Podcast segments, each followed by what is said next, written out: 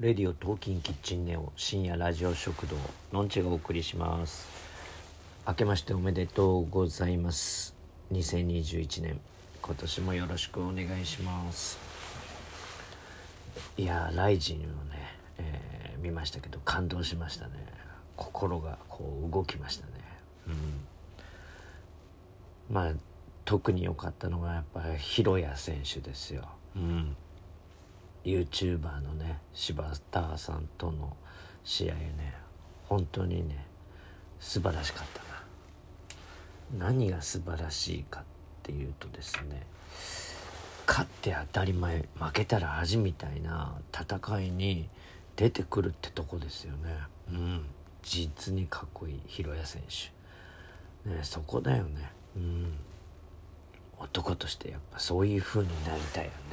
うん。感動したな。体重差もかなりあるからね。いやよかった。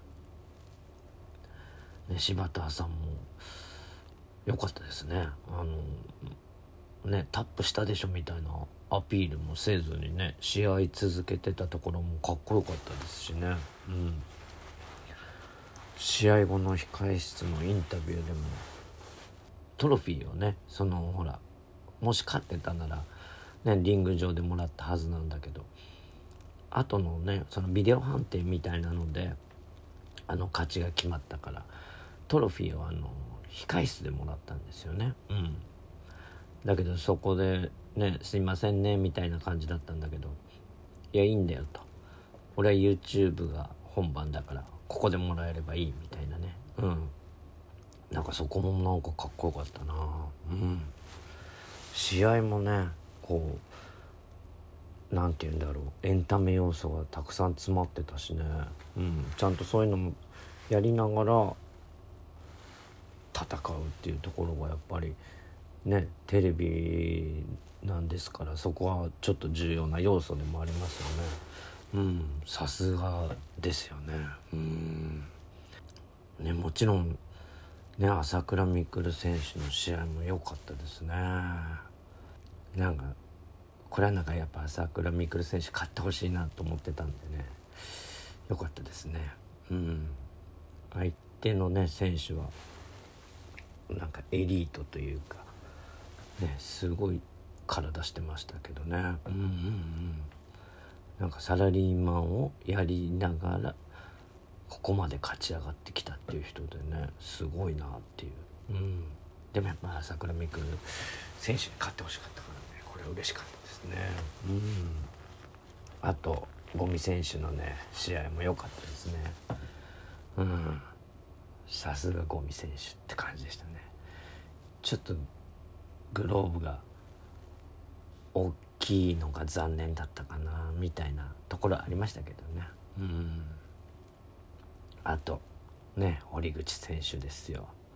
ねこれもなんかもう何ていうか負ける気がしないというか本当に強いっていう感じが出てるからなんかあんまなんかこうドキドキしないで済むっていうかこう勝つんだろうなみたいな感じありましたね。うん。